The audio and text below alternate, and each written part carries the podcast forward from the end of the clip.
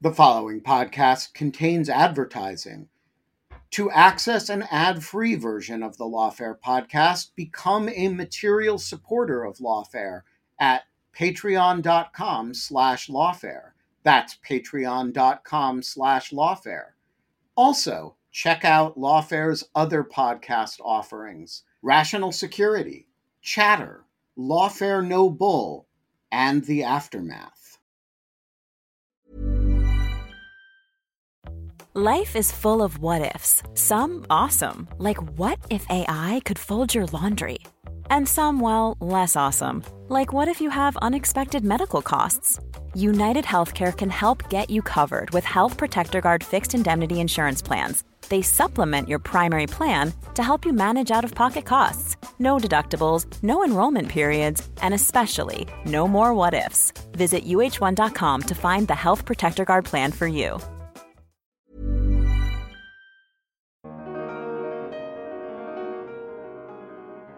If you think that the constitutional crisis is complicated, that successful, obviously, if you want to use that term, assassination, has raised all kind of issues.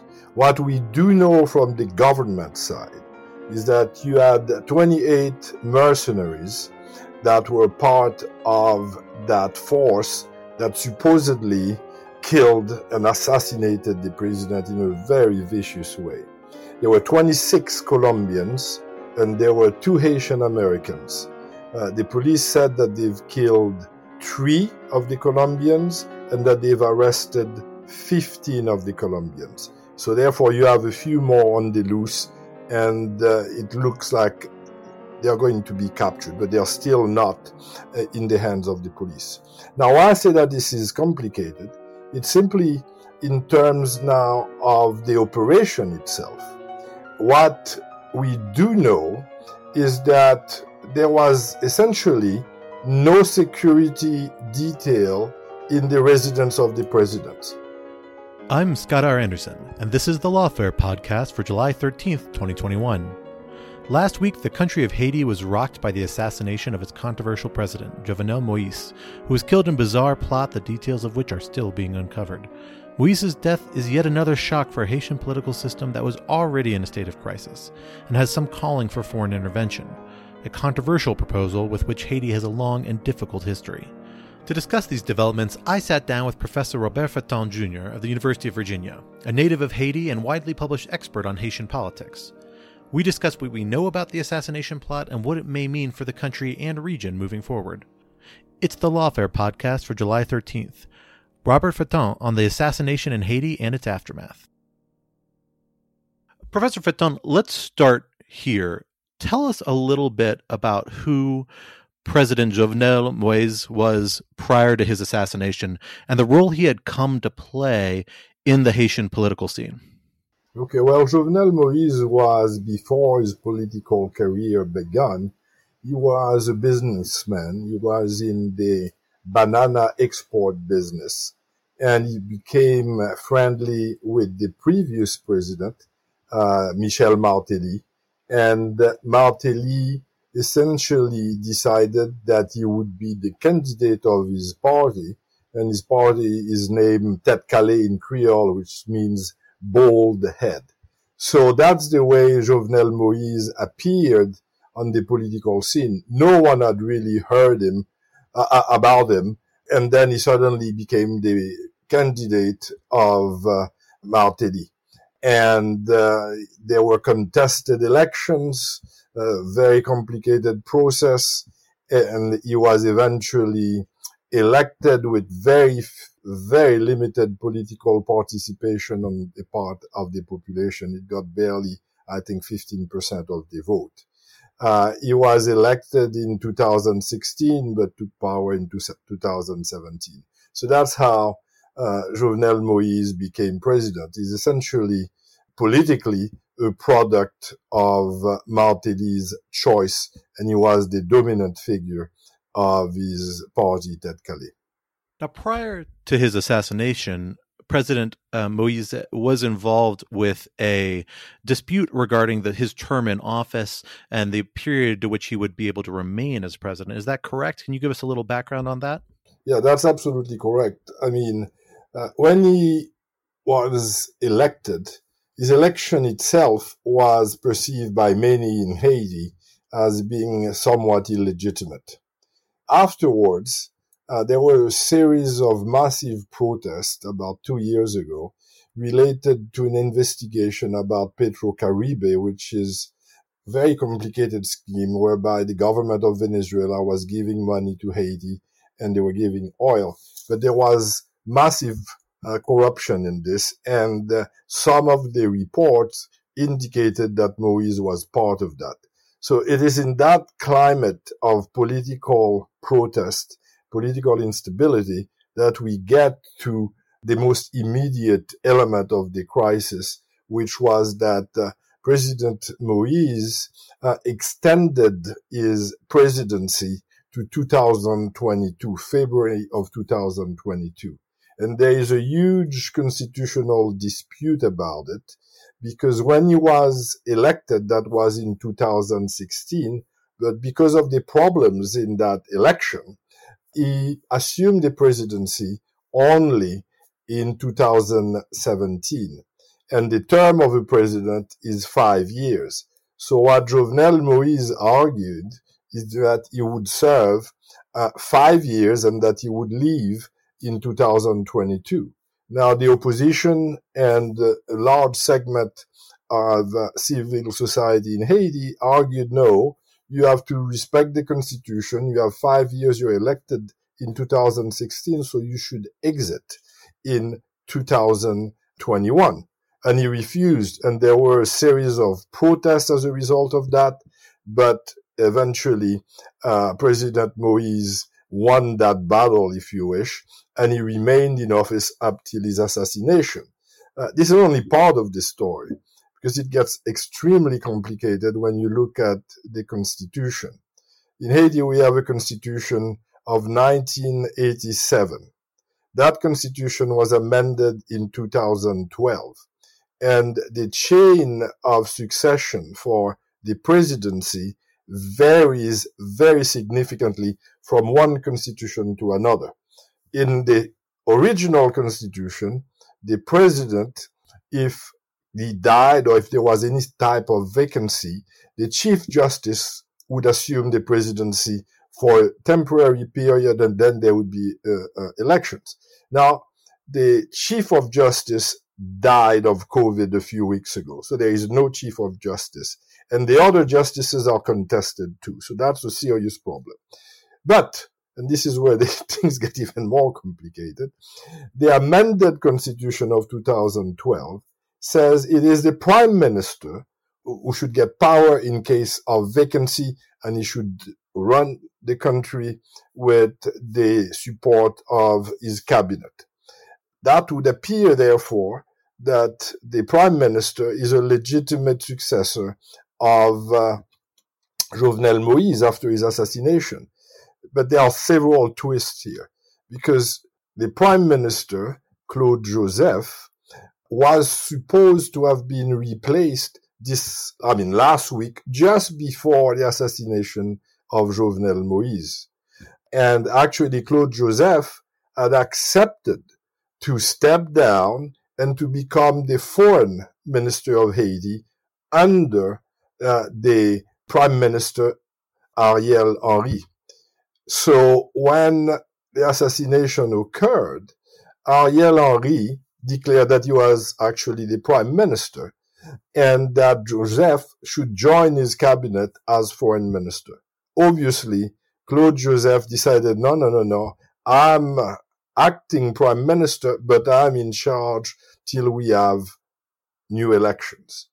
And the international community, at least the UN, has seemed to indicate that they are supporting Claude Joseph. So you have two prime ministers, actually, or two people who are contesting the position. So that's part of the problem. Now, if you want another twist, and this is just related to that issue of succession, it is that uh, according to the amended constitution of 2012, if the president dies or if there is any vacancy in the presidency, then it is the parliament which will nominate a provisional president. The problem is that we don't have a parliament in Haiti now. We don't have a functioning parliament. There has been no elections at the parliamentary level. So there is no parliament. But that hasn't stopped 10 senators who are still effectively elected senators to say they are going to support a provisional president by the name of uh, Senator uh, Joseph Lambert. And uh, that is, as it were, a third, you know, part of the Haitian government. So you have two prime ministers, you have potentially a provisional president. And finally, the last twist is that if you go with, along with the 2012 constitution, which was amended, uh, some constitutional experts in Haiti say that that constitution is not the real constitution because it was never translated into Creole. It was translated on, it was just written in French. And according to the original constitution, if you're going to have an amendment, the amendment has to immediately be published in Creole in the official government paper of record, which is called Le Moniteur. That was never done. So we are operating basically in a situation where the constitution is no longer uh, valid because it does not indicate in any way who should be the president. So this is a situation which invites clearly period of great volatility and instability. And there is a fight clearly between all of those different actors. And on top of that fight, you have the international community. And the final factor in that crisis is that you have had uh, the emergence of civil society. And civil society that is uh, extremely vocal, but rather poorly organized. And it does not really accept the legitimacy of the current government. And it is also very worried about uh, the traditional political uh, opposition. So you have uh, different actors contending for power. The question then is can you get a compromise between all of those actors that would set up a provisional government that would uh, seek to appease the different social forces and generate a climate where you can have some election that will uh, be perceived by the Haitian population as uh, legitimate, free, and fair. So this is essentially where we are. You've really given us this tour de force of the incredibly difficult situation that Haiti found itself in in regards to its prominent institutions. What has it meant on the street in Haiti for the last several years, even before this most recent trauma of the assassination? What has it meant for rule of law in Haiti and the effectiveness of its governance? One would think it would be a challenge even in normal times, let alone against the backdrop of the global pandemic. So, what, how has Haitian society and and governance reacted given these major questions about its fundamental institutions and, and constitution? Yeah, well, we've reached a point of utter decay of the fundamental institutions of Haiti. I mean, we don't have a legitimate, pre- well, we don't have a president. He was assassinated and he was already contested. We have two prime ministers. They are contested. We have a provisional president that has been nominated by the Senate is contested. And then we have civil society. The average Haitian, I'm not talking about educated elite and the fairly well-to-do people in uh, Haitian society. I'm talking about the vast majority of the population. They are really outside the system. I think they've given up to a large degree on uh, the government and on politicians there was a resurgence, as I've said, of civil society in the last two years.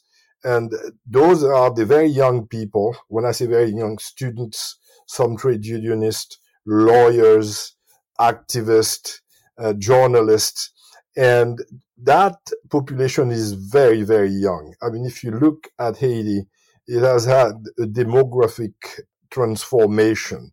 Most people in Haiti now are people who are not only that young, but they are also uh, without historical memory. You know, when Duvalier fell, most of that generation that was in the street never lived through the dictatorship of the Duvalier. And the only thing that they've known is crisis after crisis since the fall of Duvalier. I mean, you just look at what has happened in Haiti since 1986. It's a series of events that uh, have led to an accumulation of small and big crises up to this very moment in 2021 when the assassination of the president has really been the extreme form of that expression of that crisis. Even in a country like Haiti, where we've had nasty dictators and very incompetent leaders, assassination of a president is very rare and in very different context. You know, the last assassination of a president was in 1915, just before the first American occupation that lasted to 1934. So that assassination is really a condensation, as it were, of the huge problems that Haiti is facing and has been facing. And for the vast majority of Haitians, you are trying to make a living. That's the bottom line. And there is a complicated new phenomenon, not entirely new, but much more pronounced. And that is the proliferation of gangs in uh, Port-au-Prince and in certain uh, major cities in Haiti.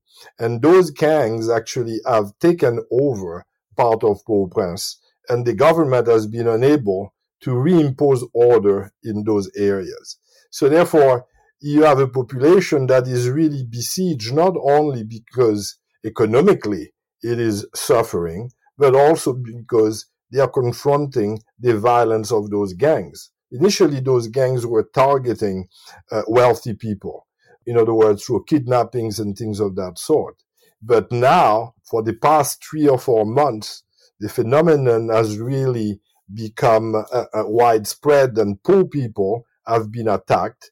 And some sections of Port-au-Prince, you have had a significant type of warfare between the different gangs they are vying for control of those zones. And very poor people have had to abandon their houses and they are living in very crowded quarters in an area where the government has set up some sort of housing for them. So you have a crisis that is absolutely uh, multidimensional.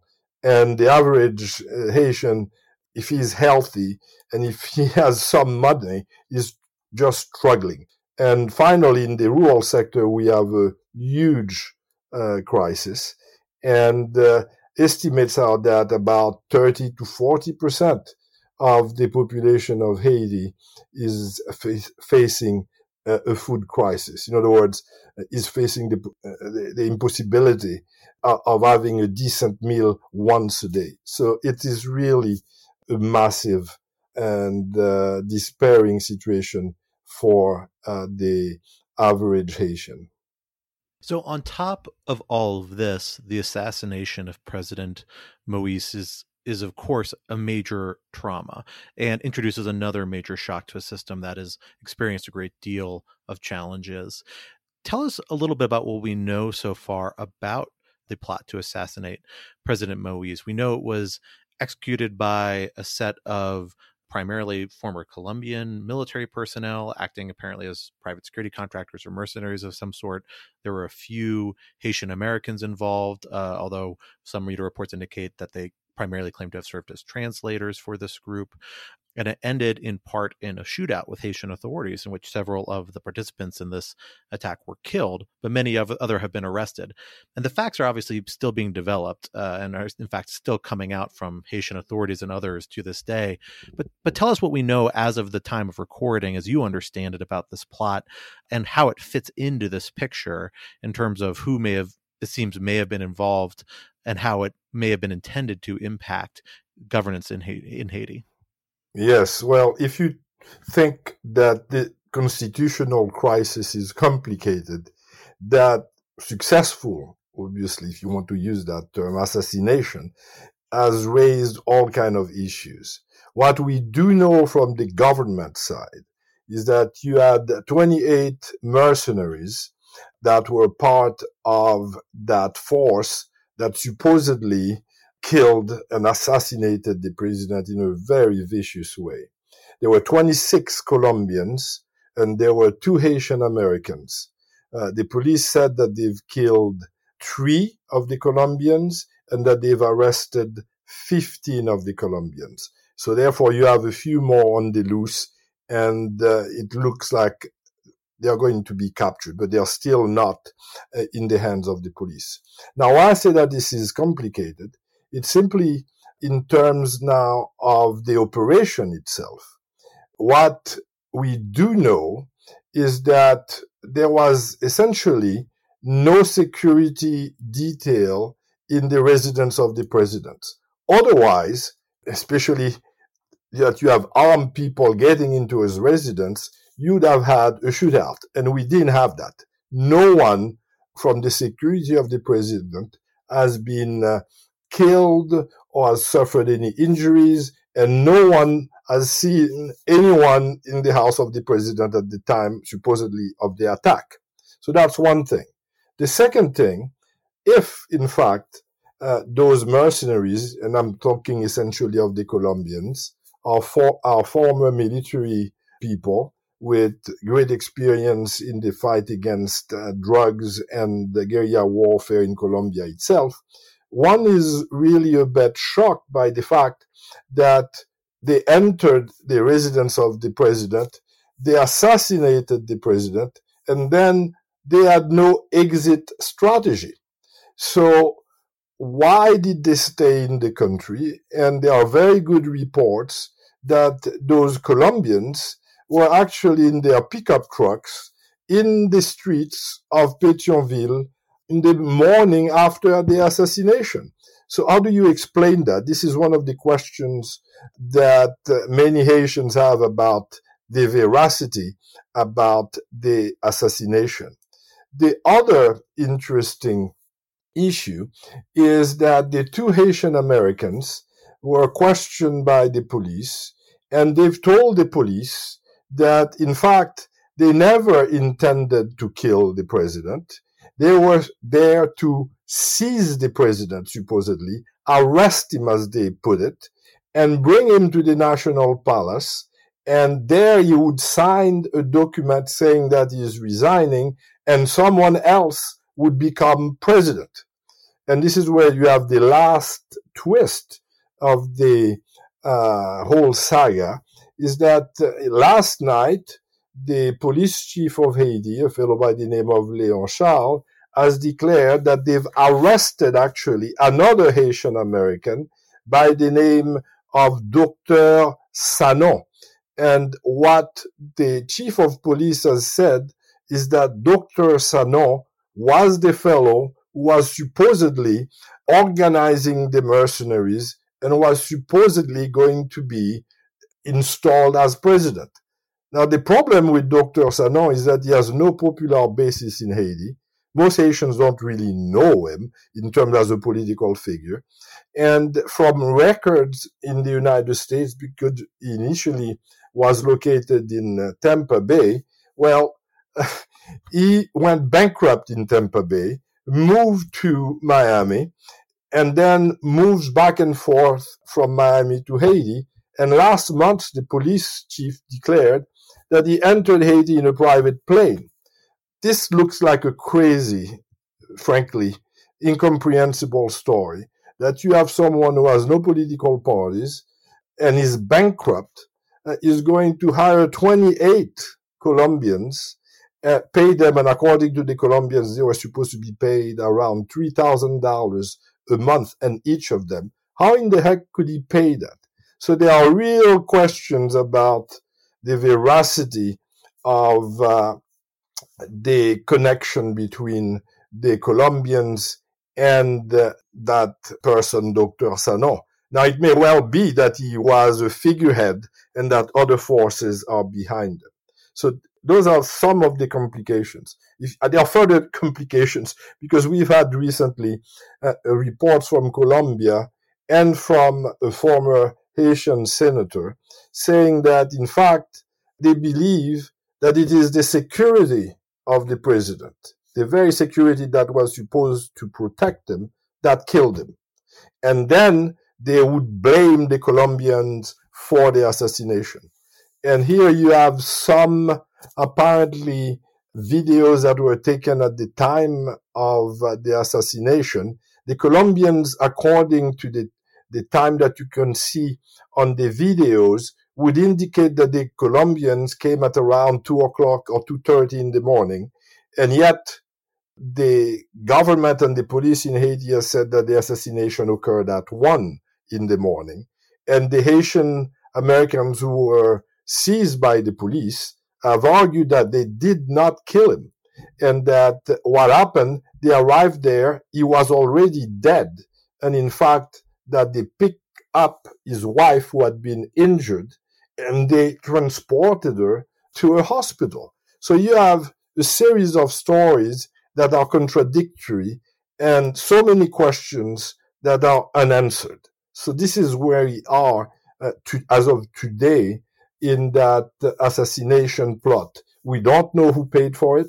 We don't know who would benefit from it.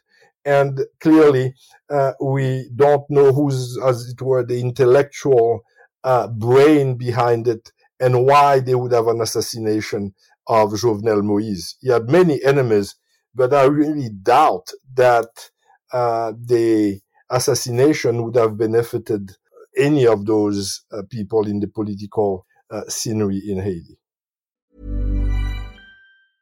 Life is full of awesome what ifs, and some not so much, like unexpected medical costs. That's why United Healthcare provides Health Protector Guard fixed indemnity insurance plans to supplement your primary plan and help manage out of pocket costs. Learn more at uh1.com. It's that time of the year.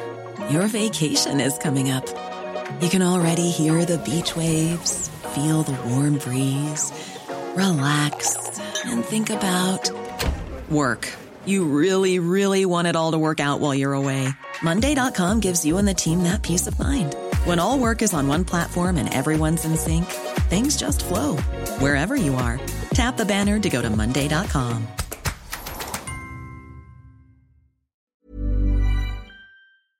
Hey, Lawfare listeners, Ben Wittes here. Want to tell you about the first time I got a report from the folks at Delete Me. It was shortly after I started using the service back in 2022, and they sent me their first privacy report. I have since gotten eight others, and it contained some shocking information.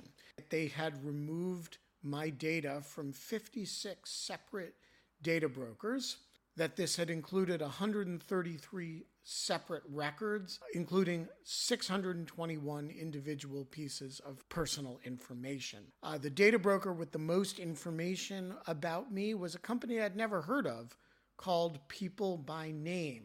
And here's the thing since then, every couple of months, I've gotten another privacy report from Delete Me, and it always contains more information that they have removed from the data brokers about me. In the second report, they informed me they had removed my stuff from 41 data brokers and that the one with the most information about me was called HLEC. I have no idea what HLEC is. So the other day, I got my latest report, and it includes 15 more data brokers with my personal information, 113 pieces of personally identifiable information, Big culprit this time is something called My Life. Well, I want to tell you that they don't have My Life anymore. And that is why I recommend Delete Me. As this little anecdote shows, there's a lot of my data out there, and these companies keep acquiring it and making it available to anybody who can pay. And I have uh, slept a little bit more easily ever since I found a, a, solution to this problem. And I want to stress, as I do every time, that I started using this before Delete Me started advertising with Lawfare. Delete Me finds and removes any personal information you don't want online and it makes sure it stays off. And that's the point of this little story that, you know, they keep coming back. You can get it removed once, but they'll put it back and then Delete Me comes and takes it off again.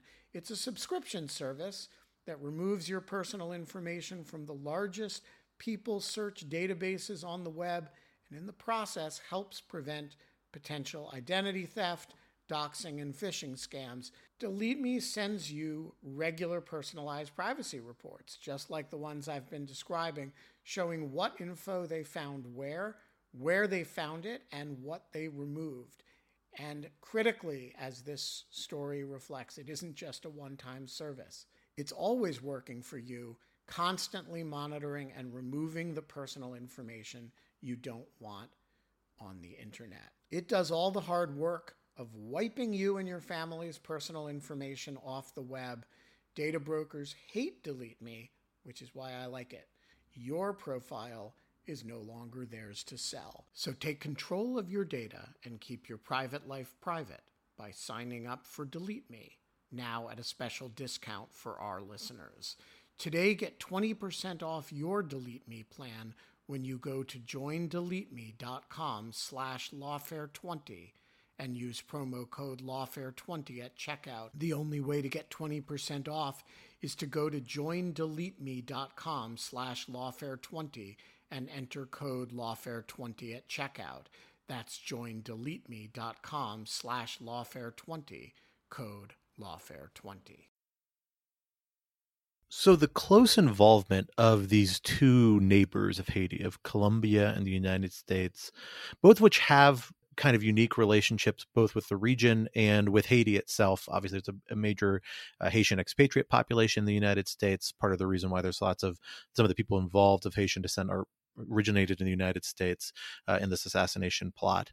And Colombia, of course, is known for being a place that, because of its large military, produces a lot of private security contractors or mercenaries that are deployed all over the world in different capacities. And frankly, uh, uh, during my diplomatic career, I worked with Colombian private security contractors. Lots of people who worked in government or for the United Nations have as well because they're they're fairly ubiquitous.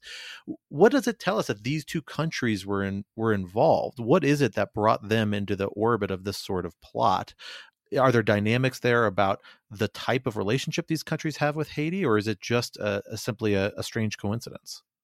Well, I think that the Colombian connection is fairly easy to understand in the sense that, as you just pointed out, the former military people in Colombia serve as security forces all over the world. And the Haitian government itself, a previous prime minister under President Moise, uh, declared uh, something like two months ago, uh, when he was in office, that they were going to have some expertise coming from Colombia to deal with the gangs. Now, the question that some Haitians are asking, are those the experts that were supposed to, to fight against the gangs? Are those the experts who uh, were supposed to protect in some ways, if you wish, uh, the president against the gangs? And there is no clear answer about that. So the connection between Colombia and Haiti is uh, very much one about the security apparatus. The other connection, obviously, is the drug cartel, because Haiti has been used as a venue uh, for the export of drugs throughout the Caribbean and the southern part of the United States, principally uh, Florida, Miami, Fort Lauderdale. And there's been uh, uh many uh, documented stories of drugs coming from Haiti going to uh, the southern part of the United States. So you have the drug cartel and people in Haiti who are involved in the drug uh, and drug trafficking. Many of the gangs get their some uh, at least some part of their money from drug uh, trafficking. So you have that kind of uh, very peculiar uh, military, security, drug connections uniting uh, Haiti and the United States. Now, with the United States, clearly, you know, it's a very large uh, Haitian community in the United States, and uh, Haitian Americans are still clearly linked to the country to a large degree. The economy of the country would come to a halt if it weren't for uh, the remittances of Haitian Americans to uh, their uh, brothers and sisters in Haiti. And the security situation is very much the same because the security business in Haiti is booming precisely because there is so much instability and because you have the gangs. So wealthy people and to, to some extent, people who are not that wealthy seek some protection. If you go around the wealthy neighborhood, now you will see that they have armed uh, guards in front of their houses. You have walls, etc. So there is some sort of security requirement in Haiti on the part of the very wealthy people. And that is very simply explained by the fact that you have a deep uh, social and economic uh, gap between the teeny minority doing very well and the poor majority. And that has created significant political tensions and grievances on the part of the majority. So you have a confluence of factors that uh, really explain the presence of Haitian Americans and the Colombians. And there is the finally the Miami connection where apparently the security outfit that was recruiting uh, the Colombians uh, was located in Miami. And uh, the other story is obviously that that Dr. Sanon is someone who moved from Miami uh, to to Port-au-Prince, and that may be the link. Uh, but I doubt that ultimately that Dr. Sanon was the really the intellectual brain behind uh, the whole affair. Now, one of the more interesting recent developments since the assassination, particularly for a US based audience at least, is the fact that we saw a call come from Prime Minister Claude Joseph, who you mentioned earlier, who's who's acting as as acting president uh, at the moment, uh, or as that's my understanding at least, prime minister, excuse me, who came out and made a statement essentially suggesting that a deployment of U.S. troops might be welcome or necessary to provide a degree of security in addressing the aftermath of this event that request has been received received fairly coolly and seemed to catch by surprise the Biden administration. I think the spoke, Pentagon spokesperson basically said this past Friday, "We're looking at it, but don't have any plans to do anything along those lines." Instead, the uh, Biden administration has condemned the assassination. Of course, has uh, sent FBI personnel who supposedly arrived there today or yesterday to assist in the investigation. But this opens up this kind of very long history of U.S. military intervention in Haiti uh, over most of the 20th century, and and each of the presidents really prior to President Trump was involved in inter- military intervention in Haiti uh, in relatively recent memory. Tell us wh- what does that relationship look like from the Haitian perspective? What led to these calls for U.S. involvement, and how does that fit into the political picture within Haiti that that's arising after this assassination?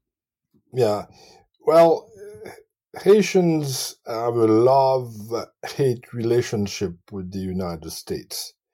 And there is a very strong nationalistic uh, feeling in Haiti. And uh, if you talk to members of civil society and members of the opposition, the last thing that they would want to see is another foreign intervention, let alone an American intervention. They would see that as uh, really a catastrophe. On the other hand, if you look at the immediate past history of Haiti and the United States, you have had multiple calls on the part of different uh, Haitian rulers for some form of intervention. And the most uh, dramatic was obviously the one that led to the restoration of President Aristide to the presidency in 1994, uh, when you had 20,000 Marines who came back with uh, President Aristide and put him back to power. Now, this is one of the most contradictory uh, recent event of that relationship. Because you may remember that when Aristide was elected, he claimed that he was an advocate of liberation theology, that he was a leftist uh, populist, and that he didn't want to see American imperialism in the region. Now, uh, Aristide was overthrown, and there are good uh, indications that uh, there was some connection between some members of the military, actually, General Cedras and Biamby, with the CIA, and that the CIA might have known that the coup was coming, and they essentially said, go ahead. On the other hand, the State Department apparently was against any type of coup, even though Aristide was perceived as being very radical and perhaps not the candidate that the US would have wanted. Actually, there are good also indications that the, US wanted a fellow by the name of uh, Bazin, who had been a prime minister and an economist at the World Bank, to be the president. But in any case, Aristide won uh, that election. So you have that tension. And as we discussed already, that tension is reflected in the uh, trajectory of Aristide. He's overthrown and he's claiming that the United States is an imperialist power, but then his return uh, thanks to Clinton and the Marines. And then the relationship between the US and Aristide deteriorates very quickly. And the second time that he's elected, it doesn't last very long. As we know, the US, uh, Canada, and the French uh, were not too keen on Aristide. There had been problems uh, in terms of the parliamentary elections, but they imposed an embargo. That was another type of intervention, if you wish, in Haitian politics. And there was open support for the civilian opposition to Aristide. And that eventually led to his forced departure. The French and the US organized it, etc. So you have that tension between calls for intervention and very vociferous calls for non-intervention. Uh, so when we are talking about interventions, we have to keep that in mind. The other element about the intervention is that initially, uh, when uh, the US intervened in 1994, there was very strong support for that intervention because it was perceived as restoring the presidency of a legitimate and popular president. But the way Aristide came back started to weaken his uh, popularity. He had to change the economic policies that he had promised. He had to sign documents with uh, the IMF and the World Bank to set the country into the neoliberal, if you wish, path of economic development. And he didn't want that, but he had to sign them if he was going to be restored uh, to the presidency. So you have that love-hate relationship with the US. Then you have the UN, which is also part of that uh, foreign intervention history with Haiti. And as you know, one, once the American left after restoring Aristide, you had the peacekeeping forces from the UN setting up shop in Haiti. Uh, that one was disliked, but not so profoundly as the second one. The second really major UN intervention comes after the departure of Aristide in 2004, the second departure of Aristide. And that was the so-called MINUSTAH UN operation. And uh, while MINUSTAH imposed a semblance of order, and I'm using the term semblance because you already had gangs and they dealt with the gangs in a rather brutal way, but they had set the country on a different path with the gangs. The areas had been essentially, uh, to put it crudely, cleaned up of the gangs with the military machinery of a MINUSTAH. That clearly was not something that all Haitians supported because in the destruction of the gangs, a lot of so-called, to use a terrible word, collateral damage uh, happened with very poor people in the slums. And what uh, further alienated the Haitian population from the UN was the cholera epidemics that came as a result of the occupation. And the Haitians will never, I think, forgive the UN for first denying it, then reluctantly accepting that they were responsible for it, and never compensating the Haitian population. So you have very strong feelings against any type of foreign intervention. And the opposition, uh, civil society in Haiti have made it very clear that if there is a solution that is to be durable, it has to be a solution engineered by Haitians in Haiti. The foreign community can help, but they should not intervene in any forceful way in the internal affairs of the country. And there is some this, uh, I mean, real anger about, in particular, the UN representative, a lady, uh, name is La Lime, who has essentially said publicly that uh, the current prime minister is the prime minister of Haiti. And that has not played well uh, in Haiti because it looks like it's uh, a foreign interference in the affairs of the country and that she has no, no business designating who's the prime minister of Haiti. So you have that kind of animosity that is obviously uh, very present at the moment. Uh, and I could go on uh, the historical background because, as you know, the United States occupied Haiti from 1915 to 1934, and that has left uh, a deep scar in the Haitian psyche. Instead of going too far back in history, let's focus on the most recent chapter and, and, pick up where you left off with this question of the United Nations. Because, of course, the, the most recent extended stint we've seen of a foreign presence, foreign involvement, intervention in Haiti was under a UN auspices for more than a decade, really, uh, until relatively recently, 2000, until 2017. And this you know presence has had this very mixed very negative in many ways regard in terms of some of what you've already noted incidents of you know violent conflict in some cases incidents of cholera spread and disease incidents of sexual abuse and violence, very credible accusations uh, against some of these UN peacekeepers.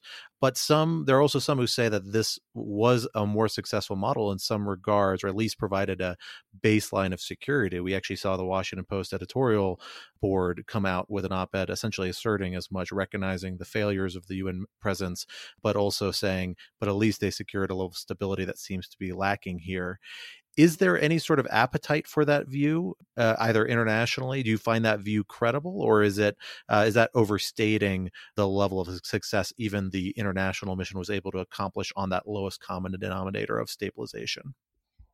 Well, there was a limited st- stabilization, but if you're going to have such an intervention and the end result is a stabilization that has no roots, as it were, because once the troops exit, things fall apart again, then it's difficult to say that this is the type of stabilization that is going to offer uh, Haiti a real uh, path uh, uh to a different uh, uh, political dispensation and social dispensation. Now, that doesn't mean that you're not going to have an intervention. My own personal feeling is that if Haitians can't get their act together and fairly soon, there is going to be some sort of intervention. I doubt that the Biden administration is going to send American troops to Haiti unless things were to fall suddenly apart. And that would be a very sudden and you have massive chaos. Then that might happen. I assume that what we will have is very much the same thing that we had you know, after the departure of the American troops in 94 and after the departure of the French and Americans in the immediate aftermath of the forced departure of uh, uh Aristide. That is to say that uh, the so-called core countries, and they call the core countries essentially Americans, French, Canadians, and some Latino American countries, will probably put forward some kind of uh, dispensation whereby you would have uh, troops coming from the UN or from the Organization of American States. Uh, you know, they'll call them peacekeepers. And uh, that may well happen. I think there is a window of opportunity for Haitians to try to get a major compromise so they can have a government of national unity and the possibility of settling the uh, disputes that we have now in a peaceful way and creating the context within which you can have elections. But I don't think this is another contentious point. I don't think you should have elections in September as some people are calling for. I think that would be a disaster. Uh, there's no way that you can have elections at this time uh, because the electoral council that was put together is not accepted by civil society or the members of the opposition. The logistical operation for, for having some legitimate elections do not exist. You have gangs in the country that have, as I've said, occupied significant portions of the large slums existing in Haiti. And then you have the possibility of a resurgence of COVID if the most, I mean, the strongest variant of uh, the pandemic were to arrive I- I in the country. So I don't think this is the moment to organize elections. And then you have obviously the, the assassination of the president. I think elections have to be organized properly and that you have to have a government of national unity before you can even think about organizing elections. You know, elections ultimately in the context within which they've taken place in the last two occurrences uh, have been disasters. Uh, because the person who wins is immediately contested, few people participate, and uh, instead of consolidating a democratic practice, it really alienates people from the democratic uh, system. Those type of elections, in my mind, are very dangerous uh, if you want to uh, really consolidate democracy itself. You've anticipated my, my next question, which was exactly about those September elections that the Biden administration and the United Nations have both seemed to continue to support, despite concerns along the lines that you've outlined there. I suspect that part of the reason they support them is that elections seem to present the clearest institutional route to the formation of another sort of governing entity that may have some more legitimacy, more effectiveness. Although, as you described, I think uh, very aptly, there are many reasons to doubt that that's necessarily the outcome that's going to arise. I think one of my last questions for you is really is what are the alternatives there? You know, what is the alternative route to arrive at a government of national unity or some other political arrangement that could more effectively organize elections moving forward, more effectively perhaps provide some semblance of security or other conditions that will allow for effective elections in moving forward. And what is the support the international community needs to provide to accomplish that, particularly as um, military intervention may prove controversial and there's reasons that people have risen, raised doubts about how effective it, it, really can be. What are the necessary ingredients the international community needs to bring to the fore to, to put those conditions in place? Well i think uh, if the international community is to have a constructive role i think it is to encourage not only the current government and the traditional opposition to get together and reach a compromise but also to integrate into the negotiations what for a better word you might uh, uh, call civil society. The, that youth that has emerged in the political system.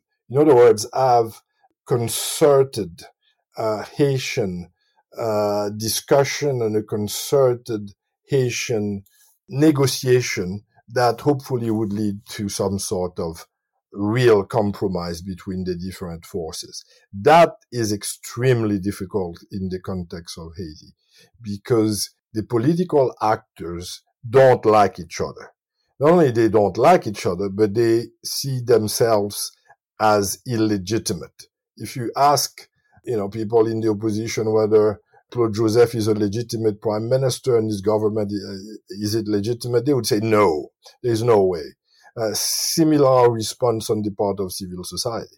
Now, civil society uh, has serious problems with the traditional opposition.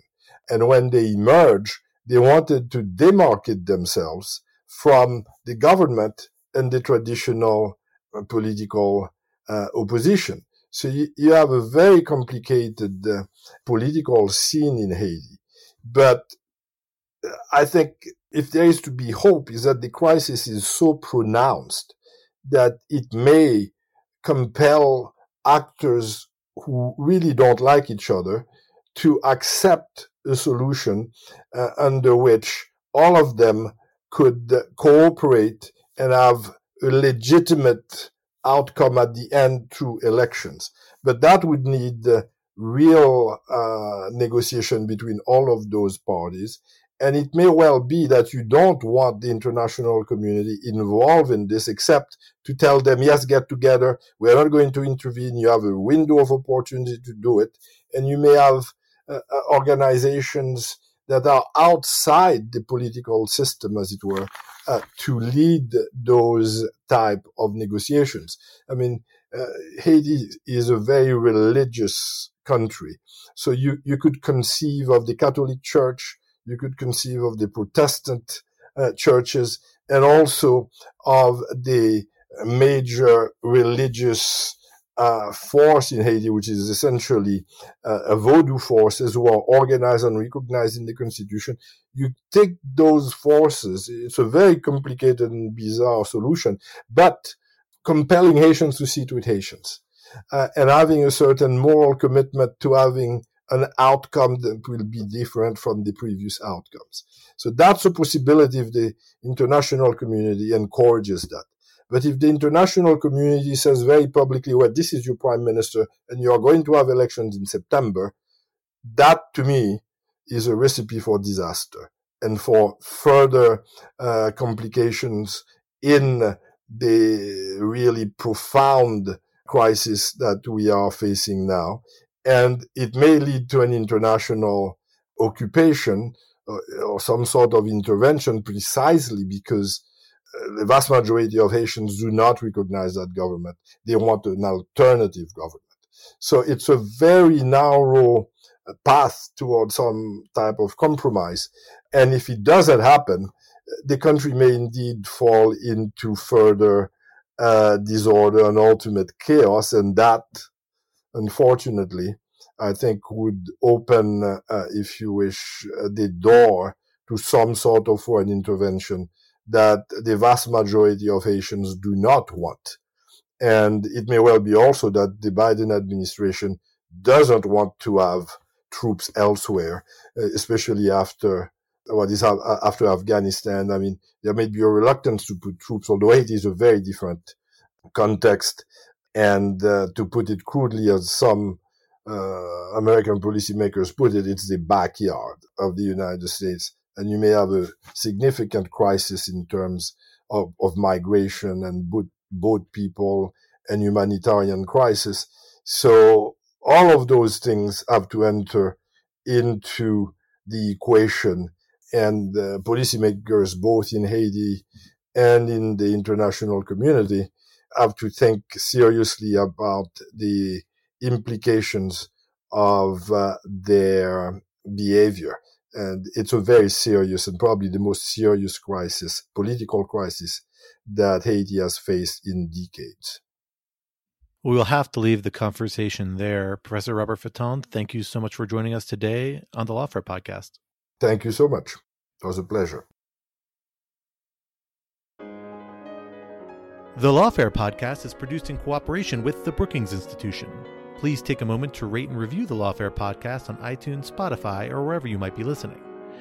Also, to gain access to an ad-free version of our podcast and other benefits, consider supporting Lawfare on our Patreon account at www.patreon.com slash lawfare. This podcast was engineered by Hamza Shitu of Goat Rodeo and edited by Jen Patja Howell.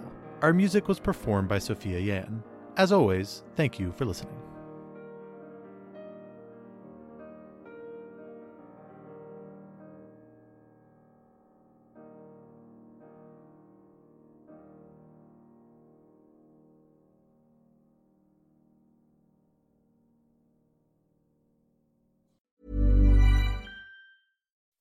When you make decisions for your company, you look for the no brainers. If you have a lot of mailing to do, stamps.com is the ultimate no brainer. Use the stamps.com mobile app to mail everything you need to keep your business running with up to 89% off USPS and UPS. Make the same no brainer decision as over 1 million other businesses with stamps.com. Use code PROGRAM for a special offer. That's stamps.com code PROGRAM.